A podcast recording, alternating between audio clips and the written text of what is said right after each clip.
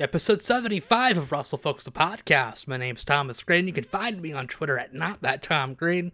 This week, a very special episode, the Leonard F. Chikarason shoot interview.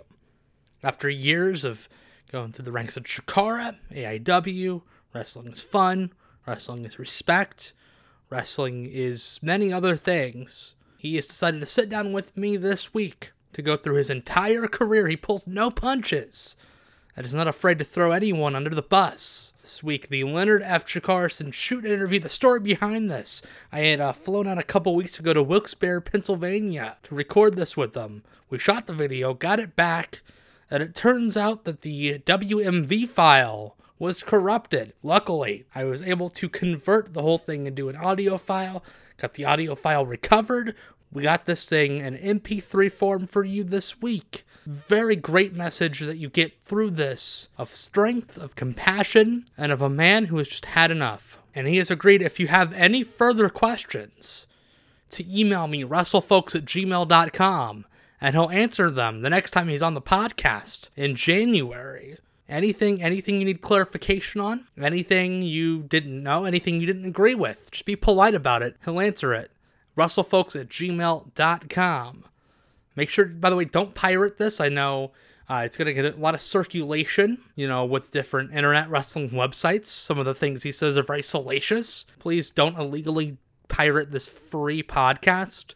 Please don't do that. And if you are a first-time listener, welcome. Every week, normally I sit down with a different comedian or funny person that I know, and we riff on YouTube videos of the weird wrestling kind. Normally, once a month, Leonard's on to have some fun, do that. But this week, it's serious business. Leonard has a great story he needs to get out, get off his chest. And now, for you, the Leonard F. Chikarason shoot interview.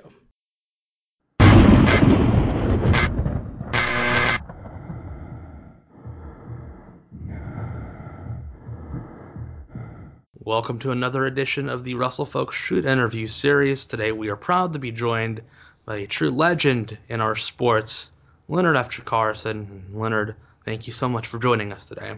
Oh, Tom, it's a pleasure to be here. You know, like I've been a fan of your Shoot Interview series all my life. You know, coming up on 20 years. You know, the one where Axel Rotten was on with the Billy Joe Travis pin blitzed out of his gourd. The other one where Ken Patera was going to beat the shit out of you. Oh, man. Some of the best moments in all of wrestling. And you were part of it, man. You were part of history. That's why they do call us the King of Shoot Interviews. That's right. We can't call it the King of Shoots. We have that trademarked somewhere else. So first question is first, as always. As everyone knows, you are a second-generation star.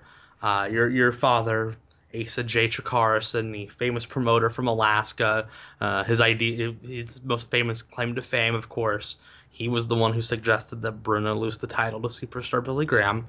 Little known fact, though, your uncle, Chief Thomas Stinson, the famous Native American wrestler, he trained Tatanka amongst other notable Native American wrestlers. He actually refused to wrestle Colonel De Beers, is a story that I heard. But what was it like growing up in such a prestigious wrestling family? Oh, man, again, a lot of pressure on me, especially since I'm, like, possibly the most least athletic person in the history of doing things. I get blown up doing the plank challenge for 30 seconds, even though that's a thing. And he wants to be referred to as High Chief Thomas Stinson, not because he smokes the wacky tobacco. It's because he's a tall individual. But because he is my uncle, I'm like a quarter Cherokee, so I can't be full Sicilian like other great people who I've modeled my life after. But, you know, it was very early in my life that I knew I wanted to be part of the wrestling business, but I don't even have two left feet. I have like two stumps. Like I'm like a double Kerry Von Erich. I could barely walk, you know, it's a shame. So like I had to figure out another way to get into the wrestling business without being a jock sniffer like every other non-in-ring performer. All right, so what are your first memories of the professional wrestling sport industry business? Well, I took my first bump when I was 7 months in utero in my mom.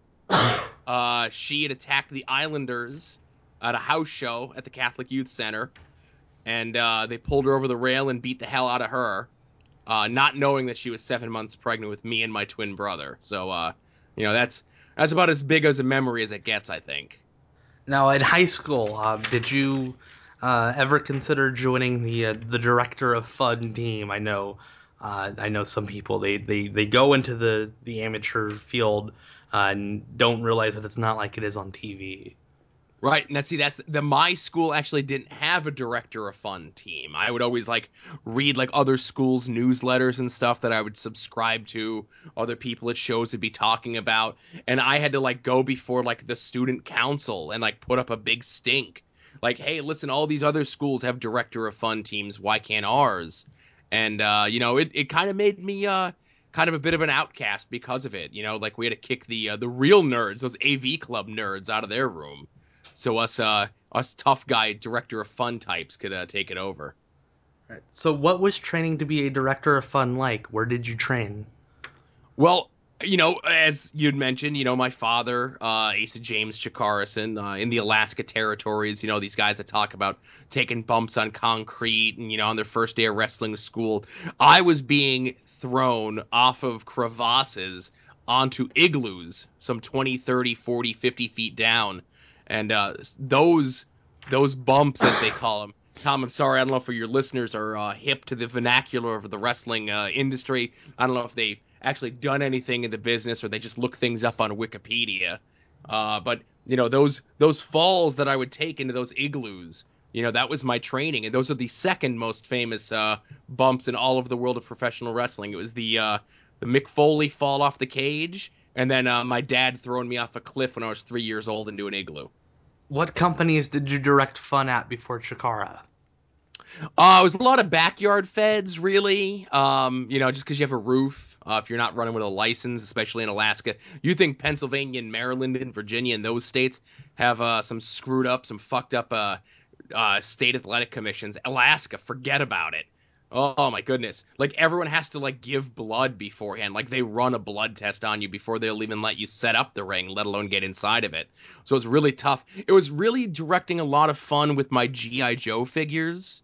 Essentially, that was my original directing of fun. And, still to this day, as a 37-year-old man, you know, I've been running a 20-plus year-long program between Sergeant Slaughter and Serpentor. That's as hot as it was the day I started it, brother. Memories of winning the WWE Tag Team titles from RVD and Kane at Bad Blood on, it says here, June 15th, 2003. That was one of those, they did a deal where it was oh, who the mystery partner's going to be? And I said, get the hell out of here. I don't need any mystery partner. I could beat these two scrubs by myself. And it was one of those things where, there's another one of these things. You kids go look it up on Wikipedia, so you know what I'm talking about. I went into business for myself. As I went into the lockup with Kane, in my left hand, I had a knife up to his throat. And I said, you son of a bitch, you're doing the job in this match, and I'm taking these belts. And apparently that's not legal in the WWE's bullshit rules system. Whatever. I still went home with the titles. Did you realize at the time that you were the youngest WWE champion of all time? No, actually I did not, because one, I'm an idiot. Two, I had a concussion because I have no left feet because I just have stumps like Kerry Von Erich. And three, I don't age. I've looked exactly the same for the last 8 years. Well, we'll talk about concussions later. I have that down, so we'll talk about concussions later on.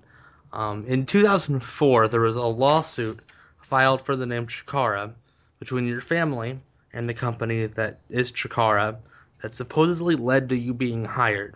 Can you legally say anything about this? I think we've talked about this before in private, and fuck you for bringing this up. Sorry. I listen, I don't know what the hell you're trying to pull here. Listen, I know you paid for my meal at Applebee's. I got the bottomless shrimp basket, which they don't even serve there. They had to go get it from a neighboring restaurant. The 15-year moratorium on that isn't up, so we'll come back and do this in another 5 years, and I'll spill the beans, brother. Sorry, Alex wrote the questions. I'm sorry, I don't know what she wrote. Blaming your poor wife. She gets by stealing the change out of your car, and this is how you repay her. Well, this we do Did I ever tell you how much we paid for the Outsiders to come in here? We paid how much did you pay for the Outsiders? $15,000. Wow. We made all of that back. So definitely, we are the king of shoot interviews, not king of shoots. Again, that is copyrighted and trademarked by somebody else. The king of shoot interviews. Who were the locker room leaders in Chikara that broke you in? Well, it was DJ Skittles, really. He was kind of like the general. Like, he was kind of like an Ole Anderson type. You know, kind of running things, the daily machinations. And then it was at the 2005 Tag World Grand Prix where, you know, I brought my boys in. You know, you come into a territory, you bring your guys in. You know, you hear about it all the time in, like, Memphis and the Carolinas, and everyone brings their talent in. And you should have seen Evan Starsmore, like just stretching the shit out of DJ Hyde. Listen to me, DJ Skittles backstage. DJ Hyde, he was too busy, you know, making all the money that he makes to be bothered with being a locker room leader or general or whatever. But they tossed DJ Skittles out the back door. Never been seen since. But he was my way to get into Chikara. But I think I might have said too much with that lawsuit that's going on. We'll edit that out later. Oh, okay. Thanks. What was it frustrating having to do promos from writers on the creative team as opposed to before, as you had mentioned in the Backyard Feds with the G.I. Joes, doing them off the cuff before you were in Chikara? Listen, the team of listen, I was hoping you were going to bring this up. The Hollywood writers that do all these storylines in Chikara, listen, just because you wrote Homeboys in Outer Space for UPN, or, you know, you were a writer's assistant on Reaper recently. You don't know shit about wrestling. You come in with entertainment. Listen, it's all about selling foam fingers and getting people to watch the TV show. That's it. Doesn't matter if they buy the pay-per-views, come to the house shows. I don't think there's a difference between live attendance at a house show and a TV taping or a pay-per-view. I think those are all three different things, but it's really all about the foam fingers. That's what you should be doing, and let me do what I do. I know they're watching this. I know they're going to watch this. We last week at the convention we were at, we had former Chikara writer Marshall Kevins on the here, and he had something to say about you. He said that you were very hard to work with. I was hard to work with him because he was so turned on every time I came into the room. He's that guy's a little, you know, how do you do? What do they say? He was at the Pat Patterson School of trying to have sex with wrestlers or something. Is that what he does? That's what his problem is. Memories of that really short ring that Chikara used to use? That was for the future plans that we had for doing the crossover event with the midget brawlers, that Hogan thing that he was doing. That was the long game, brother. We were going to eventually phase out all the Chikara guys for all midgets in the hopes that no one would notice. But the problem with that is we didn't contact any of them, and that promotion wasn't going to exist for another 7-8 years. So have you ever talked to any of those midgets? No, because they always give me shit because they think I'm talking down to them. I'm 6'1". I'm talking down to everybody. Give me a goddamn break. Memories of the first Tornado Cyber Slam. Well, that was the one where it was Team Chikara versus Team Billy Firehawk. I remember the there was like the Asian Nightmares were on there, Abyss, Jeff Jarrett, Lex Luger, and they took on the Private Eye, Mr. Zero, Dragonfly, and I think Retail Dragon and Dragon Dragon. It was only 5-on-5, that one. But listen, a lot of those names you may not recognize, but who's still running show? Who won that feud? Who's alive and who's dead? Huh? I recognize all of those names. I don't know if the viewers may or may not. Listen, Retail they look Dragon. Up all this stuff on the internet anyway. They don't know nothing about the wrestling business. What do they hear? Their stuff from Dave Meltzer or other credible people, and they think they know what they're talking about all of a sudden? Listen, go to your wrestlingnewssource.com, read up about the Ring of Honor stuff, and then get back to me, huh? Actually, that's where we got this. Who did you ride with when you first started in Chikara? No one. I rode by myself, brother. I rode a motorcycle. Listen, the bafflers were off. It made noise. You heard me coming 20 miles away. I ride alone, baby. Like Don Henley says. Smuggler's Blues. I can't find which guy in Chikara was Don Henley. He was the guy with the lizard face. He was the lizard face guy. Oh, okay. Tim Donst. Okay. Right. Yes. All right. Now it's time for the grocery cart. Obviously, we're at the grocery store. You can see behind us all these items. That lady back there, she's so fat and gross. Women are disgusting. But what we're going to do, we have this grocery cart here, and I'm going to show you an item. And, of course, I show you the item. Maybe you give me the first name that comes to mind. Maybe give me a quick story about that person in the wrestling business. First item here, as everyone can see, cabbage.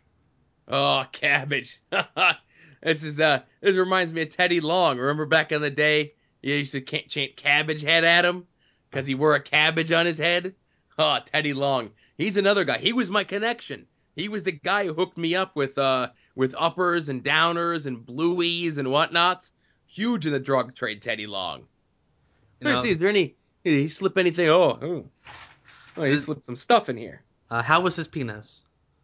Oh, delightful. I mean, I have no idea what you're talking about. I've never seen a penis in my life. All right, this next thing here. It's a TV dinner. It's frozen, as you can tell. TV dinner, showing everybody. And this is one of those low rent TV dinners too. I don't know. Listen, you talking about TV? Did I write the TV? You bring this up all the time. That's all I was hired to do. Probably everybody watching my shows was eating one of these. Probably didn't have enough money to buy a microwave or an oven to cook it in. That's why they weren't buying, the replica belts and the microphones that would talk, wasting their money on these TV dinners. This reminds me of the fans being stupid and poor. Any good sex stories about TV dinners? I saw a movie the other day where a man had sex with a raw chicken. And it was a movie starring Miley Cyrus. This is a real thing that I saw. And it had nothing to do with wrestling. Oh, man. That's hot. Raw chicken and Miley Cyrus. Hot stuff. I'm going to loosen my collar here. Next thing, this ball of mozzarella cheese. It's a ball. Oh, it's wacky. See, I have friends outside of the wrestling business. I'm not consumed with it like you, Tom. All these people out here watching it. Artie Lang, he would sing a song about mozzarella. It would be mozzarella, mozzarella, mozzarella balls. He would sing it like that, And then we would do a bunch of Vicodin together. It was great. Did you fuck any groupies? You know how guys are. Listen, groupies. My cast-offs back in the days when I was in Texas, back when I was in, Louisiana and whatnot, what I would cast off, you'd be able to tell stories about for years. This next item here, something you can only find at a grocery store, $15 notebook. It's 80 pages inside. $15 we paid for this because these grocery stores, they charge so much. Is this a tax write-off for you? Are you running a Ponzi scheme here? Hey, $15 for a notebook. I ain't paying for this shit. Well, we paid. We're just. Do you have any good stories about anyone's cocks? Listen, I don't know how you do these shows. I talked about the wrestlers that are nudists, or I will talk about them. I don't know how the hell these things work. I don't know how time works. I don't know how geography works. I've seen more people's penises. I don't speak as filthy as you in saying cocks. I've seen more penises in my day than I know what to do with.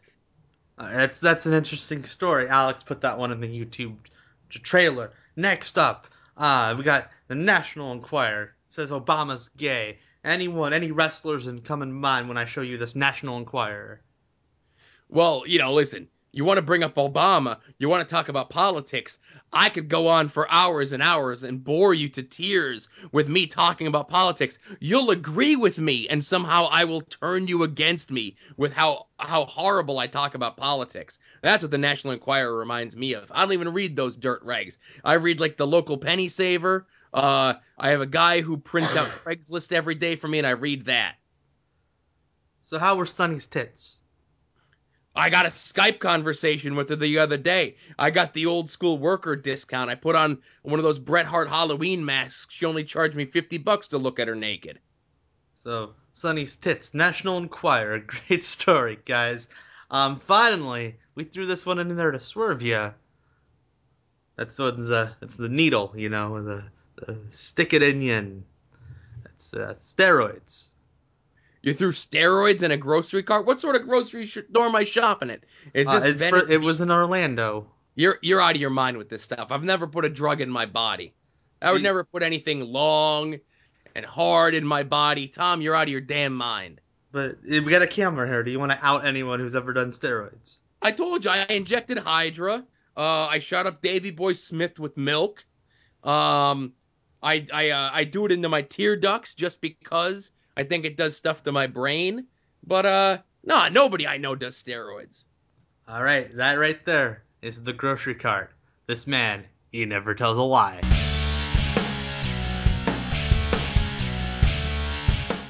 In the summer of 2005, the internet reported that Equinox and Shane Storm were arrested for throwing a rock through a window at Chick-fil-A. What do you know about this? See, this is more your bullshit anyway. You talk about, oh, I looked it up on the internet. Oh, the internet says. First of all, the internet doesn't talk. You have to read the stuff that's on there. It's not speaking to you unless you're watching a video. And I don't think in 2005 videos were a thing on the internet yet. Like, this is like maybe the first or second video that's ever going to be released on the internet. Second of all, Equinox and Shane Storm, it was a Kentucky Fried Chicken Taco Bell combo. Like, you guys are so wrong. What are you guys even talking about? And it was because they weren't closed. They weren't open during the hours that I wanted a sandwich. I mean, they wanted a sandwich. Oh. Bunch of internet lies is what this is. I'm glad I'm here to set the record straight, Tom. I'm glad you finally had me on. It took a while. Tom, wait a minute. I'm going to turn the tables on you, Tom. Just give me a second. When was the last time you performed on an indie show? We sell the tape here at WFVideo.com. Back when Overweight Frank ran at the Montgomery County Fairgrounds Convention Board Center place, Fairgrounds. What year remember? Was that, Tom? What year was that? 2004. I don't have it down on my paper. 2004. So the indies have been dead since then, and it's your fault, right? I could just say that. The last time you worked on an independent show was 2004, therefore you killed the indies. Well, it was me and my friend Nick. We were just having a good time. They wanted to send us out after intermission. I was managing one of the tag teams at the time. Unfortunately, one of them recently passed. God rest his soul. AIDS are a big issue with the wrestling business, though. But you can find that tape at WFVideo.com. The logic that you're bringing to this here is it just doesn't make sense. Listen, if I'm hired to paint a house, Tom, and then you come in and drive a truck into the house, I still did my job. I painted the house. It's not my fault you drove a truck into it, even though it was my truck and I told you to do it. You're not making any sense, and you're being condescending to me making that face. Do you see the face he's making? This is what I have to put up with. We're going back to Applebee's after this is over.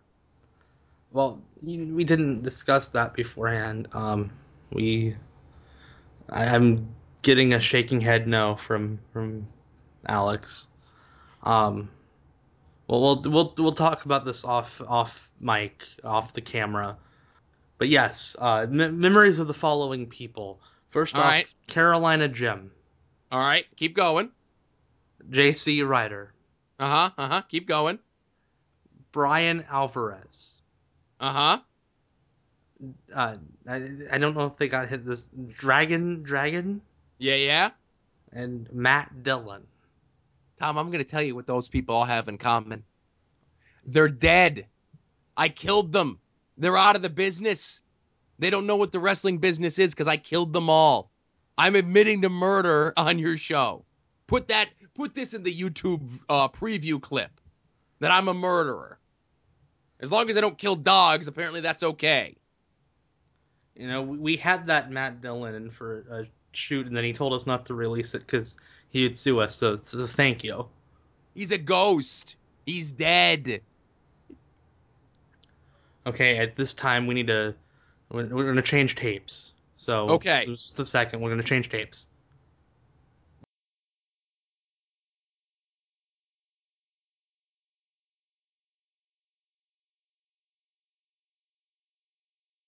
Why is that blinking? What's going on here? All right, we're back. There was a news story around this time that you were involved in a planned mass exodus of Chikara talent to Valley Championship Wrestling.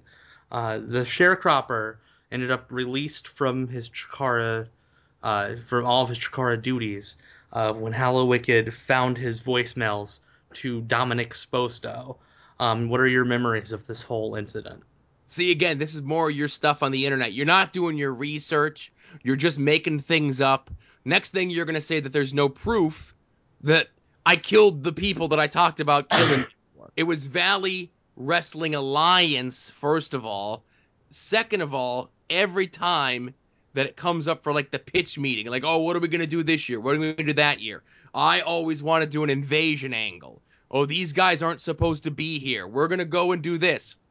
None of this is real, but the stuff I do, this is the real stuff. By shining a light on the things that I'm doing are real, extra points out the fake stuff that everybody else is doing. I was ahead of the curve on this thing, Tom. Memories of the match at the ECW arena with Daisy Hayes were, according to the Wrestling Observer newsletter, you had to get juice to get your job back. Oh, see, you, again, with your dirt sheet stuff, your nonsense. Juice. First of all, they don't even sell juice at the ECW arena. They sell Mountain Dew and water. That's it. I didn't get any of it. And I was never in danger of losing my job. Daisy Hayes is a wonderful person. I miss her very much. Listen, you drink the Mountain Dew, you drink the water, you're hydrated for your match. Around this time, you began doing commentary after this. Was this always the plan from Creative? I don't think so. I don't think their idea was to put a live mic in front of my face. This is one of those things you kind of get grandfathered into, and you hope no one figures out what you're doing. I know they're a competitor of yours. Don't you can say competing company. Okay, don't. All right. You'll clean that up. I'll say that. Yeah, we'll take that. We'll do it again. And we'll edit it. Yes. All right. I'm gonna take a sip of Sprite Zero here for a second. Oh, excuse me. This is all gonna be edited out, right? Yeah, we'll do it all in post when we're doing the YouTube preview. Yeah. So I think the Chikara shows are filmed by a competitor of yours. And I don't even think their shows have commentary on them. I think they just put a microphone in front of my face to appease me. Little do they know that I'm recording it myself, hijacking every single DVD they make, and putting my thoughts on them. Right, I have that much free time on my hands. Now, in 2007, you were in 2007's King of Trios tournament for Chikara. How hard was it to do commentary with Larry Sweeney and Ultramandus Black against 15 other trios of commentators? Piece of cake. No problem. No sweat. You know, Larry Sweeney, God rest his soul, good man. Ultramandus Black, your days are numbered, both personally and professionally. But at the time, they were both two very good friends of mine, and it was a delight. Two of my favorite people in all the business. Was it an honor to do commentary against Gorilla Monsoon, Jim Neidhart, and Brother Love in the second round on night two of 2007 King of Trios? And see, this is actually a really interesting story. I don't think anyone's ever talked about this. It was originally supposed to be Brother Love, The Wizard, and Rio Rogers was the original trio that was announced. Somehow, the flights got mixed up. Gorilla was still in town. He was trying to figure out how to get Bruno Sammartino to the ECW arena. Jim Neidhart was dressed as a taxi cab, so he was around just giving people like horseback rides around the arena. We corralled them all in. I think all three of them were pilled to the gills, as we say in the business, and no problems at all. No problems on that one. But I would have liked to have gotten a chance to work with that Rio Rogers. I loved his stuff back in the day. I loved Reno Riggins. Not Reno Riggins. Your imaginary guy that you pretended your creator wrestler that wasn't even a real person that you thought you were. You don't remember Rio's Roundup, 1991? Oh, come on. Oh yes, I think he's at a convention next week. Don't you do your research before these things? Who does your research? I told you it's Alex, the office guy, girl. Wife. Listen, I've had it up to here with office guys and gals selling their T-shirts and foam fingers. Enough of them. They have pull over me, going to HR. They could stick it where the you-know-what doesn't shine. Memories of the night that Chikara's ring broke down, and to stall for time, Shane Matthews danced atop the ECW arena. Oh, now see, this is one of those fun stories. You hear rumblings about it, and this is one of those inside stories. But listen, you took me to Applebee's. You're getting the full story. Shane Matthews is a nudist. They literally have to trick him to wear clothes to the ring. And for months and months and months, he begged Mike, let me dance. Let me dance naked. Let me show these fans what I could really do. I'm begging you. And Mike said to me, he's like, Shane Matthews, I'd never let you dance naked in front of these people, not even if the ring broke. And I literally saw a light bulb go up above his head. And it wasn't because of the shitty wiring at the arena. A light bulb appeared over Shane Matthews' head. Now, I'm not saying there was subterfuge or sabotage, but wouldn't you know it, 20 minutes later, the ring breaks, and Shane Matthews has got his whole business, his twig and berries hanging out for the world to see. And that's one of those things that a competing company wouldn't release on a DVD. I know you at WF Video, anytime there's a dick and balls involved in the world of wrestling, you got it plastered all over every video and DVD and MP4 download you sell. We actually just released it on Blu-ray here. We'll put the DVD case in front of the camera. Family Friendly Warfare Volume 2. It includes the only meeting in the history of professional wrestling between Jakob Hammermeyer and Sabu. It's $38 at WFVideo.com. Write us with a letter. Now that the shill's out of the way, was the locker room insulted when you decided to fly in Lucha Libre star Rey del Valedores for those shows in 2008? Man, you pronounce that name better than I do. Yeah. See, it's not so much that I flew them in, but it's the fact that every year we have a tournament to put him into slavery to the winner of the tournament. When you win that tournament, you get Ray as your slave for the year. So they're not that upset. Listen, competing in real wrestling matches to have an actual slave is a pretty good deal. How did you wind up as the NWO referee? Easy. I fit the costume. It was one of those things where they sent over the costume, the ski mask, the whole thing. And I was maybe about the third or fourth thing. It was like a scene out of that Cinderella movie that's coming out. I've never even heard of this before, but I see it.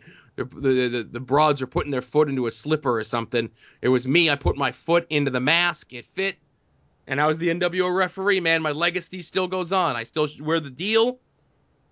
I go to indie shows locally around here, and I tell them that I'm still recruiting for the NWO. Now, these kids say, oh, Bullet Club, and I'm like, no, that's not real. The NWO is for life. The Bullet Club is some Japanese nonsense that nobody knows.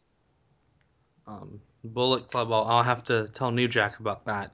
Oh, boy. He's more of the Sickle Club. After we shut off the camera, remind me to tell you about Pro Wrestling Syndication. I think they would love to use you sometime. Oh, cool. What happened in the Sting-Hogan Starrcade match, which Brett debuted? Was there a mistake? There absolutely was a mistake. Brett screwed Brett. That was his mistake. He paid the money that Vince McMahon gave him to elongate his own penis so he could put his pee-pee in his poo hole. And he literally screwed himself. That was the mistake in that one. In the summer of 2009, you were brought into Florida Championship Wrestling for a Director of Fun tryout camp. Did you take it as an insult to have to try out? Listen, not at all. I understand sometimes you got to appease these big wigs. You gotta make them feel like they're in charge. Oh, yes, sir. No, sir. Sure thing, sir. Yes, I'm too old. Yes, I'm too fat. Yes, I'm not TV ready. Sure, these are all things that I've heard my entire life. But, you know, it was a learning experience. I learned how delicious food is in Florida. I learned how to grow facial hair there. Really nasty facial hair. So, you know, it was, you know, it was what it is, what it is. If this is what they want me to do, I'll do it. I'm easygoing, Tom. I've been easygoing this whole interview. This wasn't a question on the paper, but I have to ask. From 3 to 1, please rank the ugliest divas without their wigs.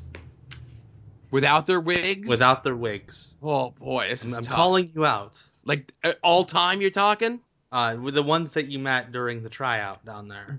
All right. Well, it wasn't so much as a tryout, but it was a graveyard, right? 3 to 1. I would have to say Sherry, Sensational Sherry, Luna Vachon, and Miss Elizabeth. Kapowie, did you think Hydra would go on to become the star that he did? Absolutely. I was the one. The video exists out there of, you know, me kind of giving him a little hard time, but that was us just playing with you dumb internet marks out there watching. I was the one who actually injected him with his first steroids. And that's the thing that got him the look, as they say. Both the look that they're looking for up there and when they look at you when you have that look that they're looking for up there. Why do they still call it New York when it's down in Florida, Tom? I'm confused. I don't know nothing about geography. I think Canada isn't as big as it is. But, yeah. Well, speaking of Canada, who are all those Chikara guys under their masks? Listen, another secret. They're all the same guy. They're all me. I told you I have a twin brother. I don't have just a twin brother. I got like sextuplet brothers. And we're all doing all the guys under the masks. Also, from earlier when he was talking about Mike, were you talking about Mike Quackenbush? Yes, I was. Okay. Because there are a lot of Mikes in wrestling, such as Steve Austin. Is that what he says, Steve Austin? Listen, what's he ever done in this business, huh? In 2009, you began commentating for Dragon Gates USA. Thoughts on calling their first pay-per-view event in Tokyo, Japan? Well, listen, Tokyo, Japan, and this is another geography thing. You hear all these people, you got to get on a plane, all these time zones. It's like an hour away in like a creepy dude's house. And, you know, it was great. I liked it. You know, they treated me very well. And, you know, I didn't have to pay for a flight or nothing. You know, it was an enjoyable experience. You know, anytime, you know, people want to use me to do their things, it's always a good thing. Was it intimidating having to learn all of those big words? Nah, man, I have a folder, like a binder for each guy on the Dragon Gate roster so that I know all of their moves. Like when they lean you with their left hand, it's a this. They lean you with their right hand, it's a this. When they do 2 flips, it's a this. It's a 3 flips, it's a this. I haven't used that part of my brain in quite some time, and I would just read it anyway. You know, all of the wrestling commentary is scripted. I know because I'm a prognosticator. I know what they're going to do ahead of time, so I just write all the stuff down, and I just read it from my script. Prognosticator, that's another wrestling word, right? Listen, enough. Just because you pay some guy out in Sacramento or San Francisco, out in the West Coast, $9 a month, so you can go yell at some guy in Ireland on a message board. You think you're better than me. You're not, Tom. Thoughts on doing commentary with Mr. Fuji in Dragon Gates USA? A pleasure. Mr. Fuji, one of the true professionals in the world. He and I are still friends to this day. Just this past weekend, or the last time I was out of my house, I have one of these ankle bracelets on. I got to get it. We're not talking about, you know, it's all wrestling stuff. We're not talking about the ankle bracelet. But we must have pulled 6 engines out of 6 different cars and swapped the engines. He does it like clockwork. What was the story behind your release from Dragon Gates USA? Now, see, this is a serendipity. And it's not just a shitty movie starring John Cusack and what's his face, the bald guy with the bad plugs, not Joe Rogan, the other one, Jeremy Piven. I was going to say Steve Austin. No, I see what you're doing there with the plug. Steve Austin's got a balding head. You don't even know what you're talking about. I was talking about his podcast. All right. Yes, Steve Austin has a podcast? I'll have to check that out. It is located at Nerdist.com. Oh, they do good work at Nerdist. Very kind and very loving to their fans. I don't know if you've ever... Anyway. Well, that's where Hydra is working now since he walked out. Oh, yeah. Oh, really? Wow. That's what I read on the internet. He's that weird, ugly, skinny guy with the tattoos that no one likes, and he's going to ruin my comic books on me? Yes, he recently... jumped on to write issue number 8. Right, Alex? Number 8 of NFL Super Pro. Right. Yeah, that's it. That'll be one for the kindling, as they say. But no, what happened with Dragon Gate USA, like I said, it was serendipity. I mentioned before how I got my break into the business. I had to leave Dragon Gate USA because I was pregnant. And they didn't want to ruin the image of hot young dudes who aren't pregnant on their shows.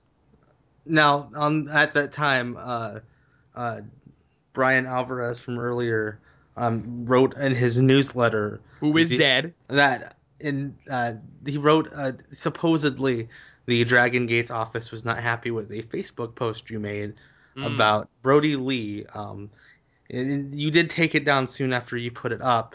And it, according to a screen cap that was out... You said some homosexual slurs about him. Do you regret that? What you call homosexual slurs, I call pet names between two men in a committed relationship. If you have a problem with it, if the office has a problem with it, they don't have a problem with it. You're the one who sounds like you got a problem with it. I'm super straight, actually. At least acting. Do you think it's short-sighted how Chikara holds a lion fighting tournament every year? Absolutely not. Listen, Chikara, I've always said, has been ahead of the curve on things like this. Like, we've had dogs, we've had cats, we've had women, we've had ants. Just a couple weeks ago, I saw Mark Henry was posting pictures of himself fighting a lion in 2014. Chikara's been doing it for the last 10, 12 years. We're ahead of the curve. People are all just jealous. Around this time, Chikara began doing internet pay-per-view sometime. What are the differences between calling an internet pay-per-view and having to burn all of those DVDs yourself? Well, I mentioned before how I get my commentary on the DVDs, so it was much harder for me to do it as the live stream was going out for the internet pay-per-views. I don't know when you're going to release these things. Usually, based on your past history, it's anywhere from a week to about 9 months in between from the time these come out, but Chikara has an internet pay-per-view coming up on December 6th. I'm going to be doing the live commentary there, and then actually there's no power at the arena. I have to pedal one of those bikes like they do in movies that for real, where you just have to pedal a bike, so I'm pedaling, so you're going to hear me huffing and puffing while I'm doing the commentary to keep the generator at the arena running. That's how we get it so cheap. Do you think they'd allow me to pedal at the show?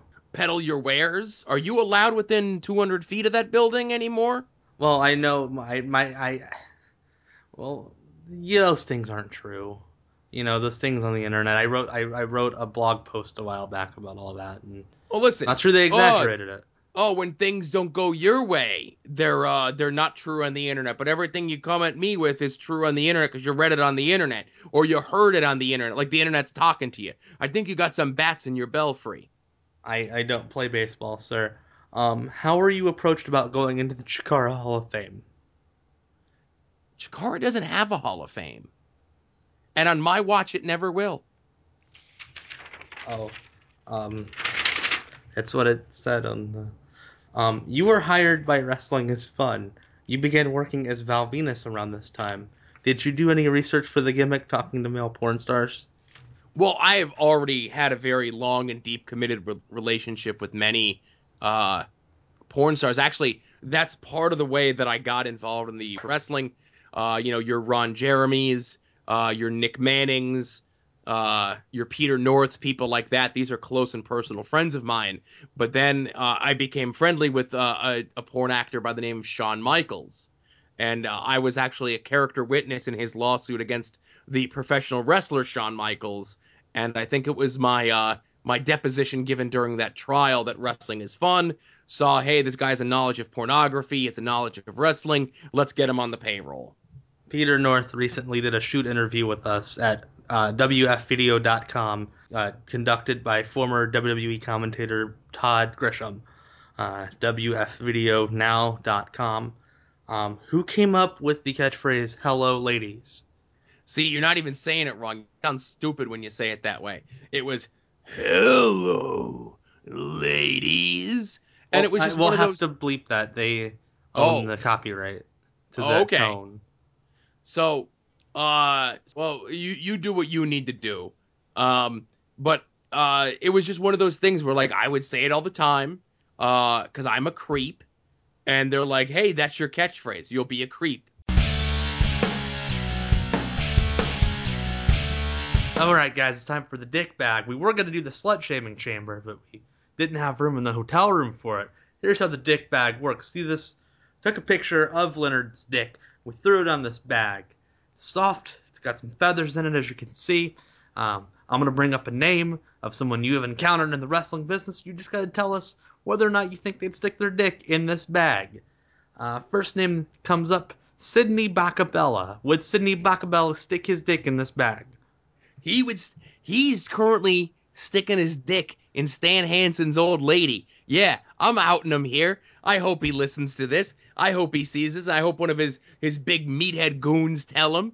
Yeah, that's what he's doing. He would put it in anything. All right, next, Smooth Sailing Ashley Remington. I'm assuming that's a lady wrestler. Right, exactly. See, your people don't do their research. It's a lady. Ashley ain't sticking nothing in nothing.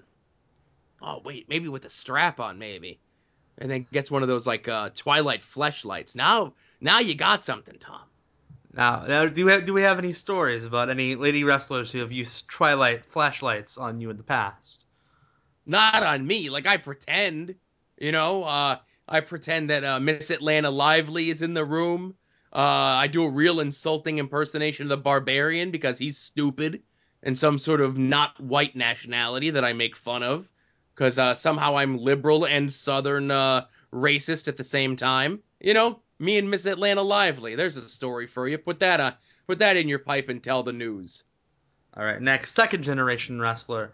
Diamond Dallas Ethan Page. Would Ethan Page stick his dick in this bag? Nah, he's a married man. He wears one of them chastity belts. I don't even think he's allowed to touch his penis, let alone look at it. He ain't putting his dick in nothing, unless it's an iPad. Whoa, wait. Chastity, she was in WCW. So we're just going to assume they fucked, right? Right. The live bait DVD. Remember we hammered that to the ground back in the day? Putting up a picture right there. There's the live bait cover. Ha ha ha, everybody. Oh, man. Glacier. Would Glacier stick his dick in this bag? That cold fish? Hell no. See what I did there with the pun? I said cold, and he's a man made of ice. Oh, you're nudging me a little hard.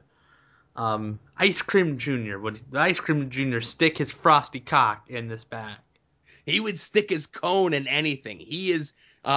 You hear the story, I think you might have told it on your show, when Perry Saturn would get the dildo and put it on his head and run into broads. Ice Cream Jr., with the cone on the top of his head, you bend over to pick up your keys in the locker room, he's giving you a Rogerin' like you wouldn't believe. Okay, now I gotta ask, because it's come up on here a few times. All right. Is the story true about the Osirian portal? The Osirian portal that night with the remote. Oh, absolutely. Somehow they were changing channels, too, turning up the volume, recording things from their TiVo, using the sling box. Two talented young men they are.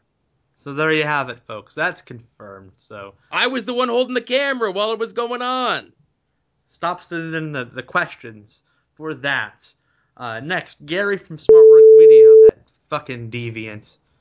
Oh, Gary, my buffet traveling partner, and I ain't talking about food. He and I go to Floating World.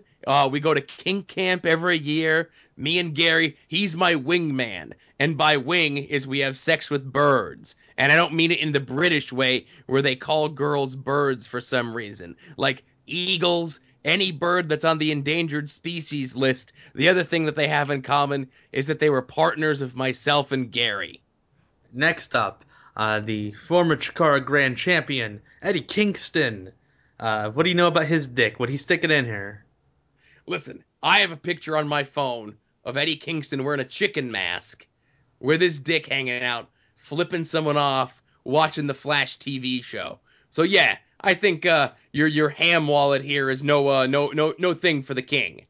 All right, next up, a guy you can find on WFVideo.com or shootinterviews.net/shootinterviews, where you can stream it live, where we had him on for guest road agent, putting together, kinda sorta, the Chamber of Horrors, Kevin Nash. Would he stick his dick in this bag? He wasn't even in that match. He was on the poster for it, right? But that's why he wasn't in the match. So we're having him sit in and tell us how he would do it. Listen, me and Kevin Nash, we've never traveled before. He tells me a lot of stories. I think they're just stories between me and you. I think Kevin Nash might be a virgin. That's hot news, folks. Kevin Nash, he's a Mickey Morton of the Rock and Roll Express, newly into the Hall of Fame. Does he go into this Hall of Cock? Have you ever seen on the internet, you talk about your internet all the time like it's the gospel, like it's the Bible, like it's a thing we're supposed to believe. You ever see the, what do they call it, the sleaze list? Is that on Yahoo? I think you could find it on the Yahoo. You could find it on the Wikipedia. I think you even had a video where what's his name, Sick Boy and Billy Joe Travis read the whole thing from top to bottom and commented, "You didn't even do any work. You somebody else." Like, it was the laziest interview you ever did. But anyway, every single thing on that list was either done by me, by Ricky Morton, or me and Ricky Morton to each other. We'll have to have you back for a special butt off where you and the Spellbinder go through all that again. Absolutely. We got it on tape, so we're pressuring you into doing it. Finally, biggest question of this entire interview. Would Leonard F. Chikarason stick his dick in this bag? Trick question, I'm a eunuch. Can we see? Let me move this prosthesis out of the way. There you go. Wow. Smooth as a baby's bottom. I'm even poking it. Nothing's there. When in a world where they fabricate things often to make you believe men are superheroes, Leonard F. Chikarason has just done the bravest thing any wrestler has ever done and showed us how real it gets. Thank you, Leonard F. Chikarason, for being brave enough to play the dick bag.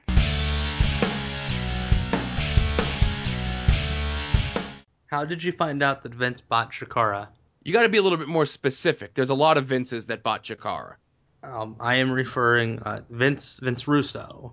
Vince Russo? Listen, yes. I was the one that brokered that deal between me and Vince Russo. We had a clandestine meeting in a back room at Bud Carson's circa 2005, putting everything into play. Now, granted, me and Vince had a little bit of a falling out.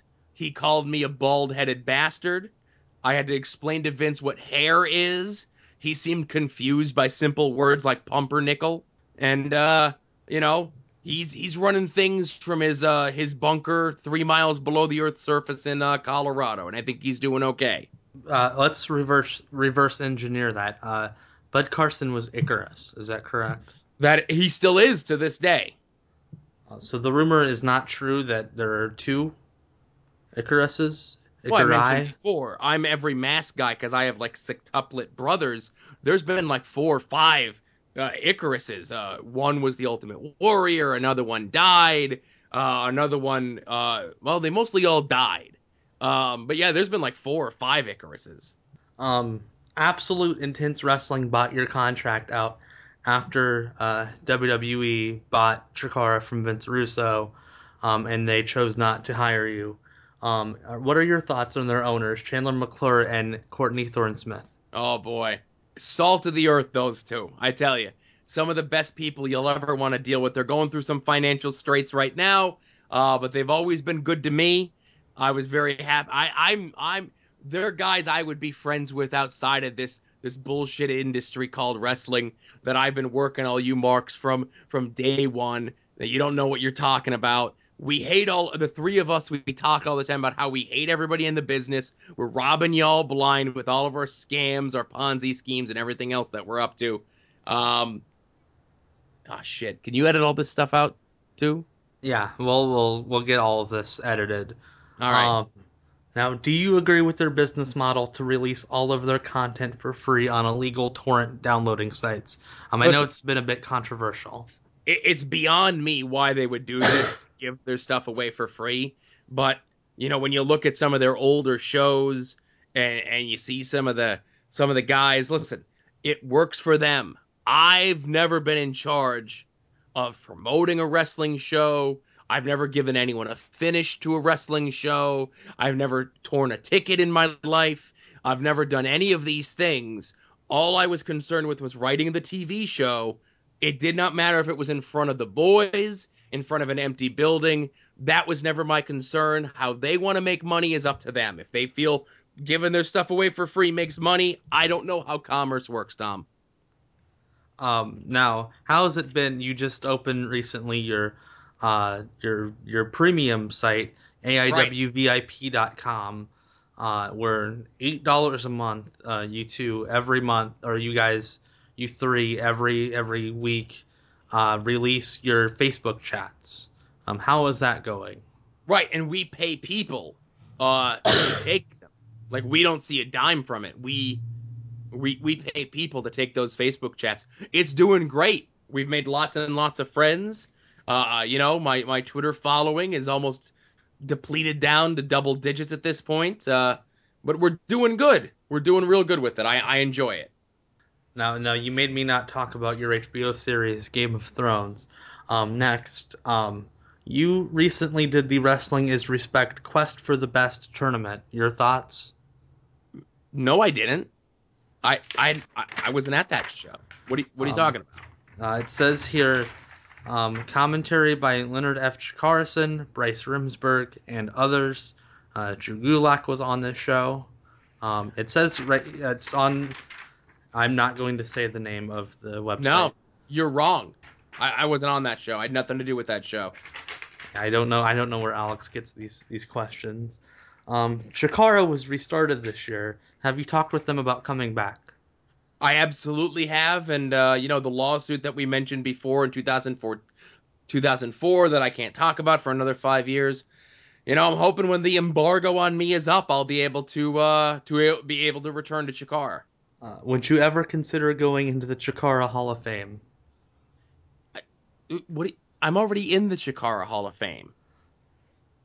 Oh. Thoughts on drugs and wrestling? Fantastic. I love it. We do a new deal now. See, they're cracking down on us these days. But what we do is, this is how we do it, right? We have the marks. That's what we call the fans. What they'll do is they'll come up to us and ask for an autograph, right? They'll be like, oh, here, sign this 8x10. But the thing is, the pen that they're handing us is hollowed out, and it's full of cocaine. And it's like, literally, they fit like 12 grams of cocaine inside of an ink pen. And that's how we get the drugs backstage without anyone knowing about it. Ingenious. I saw it on a Whitney Houston special. What are your thoughts on the Vin Gerard tragedy? Every day in my life is a goddamn Vin Gerard tragedy. Do you have any... We're releasing a DVD on that, like, in a month. And we're just going to... The Vin Gerard tragedy? Yes. You have any more ups and downs? Like I said, every day in my life, that son of a bitch is a tragedy. Are concussions good for wrestling? Like good haha, or like good I amuse you for wrestling? It doesn't say. All right, you wrote the questions. It doesn't say. Anytime somebody comes up to me, they're like, "Oh, I got my bell wrong. I think I got a concussion." I say, "Rub some dirt on it and go back out there." All right, we're going to change tapes now. Just a second. Is that why that light's...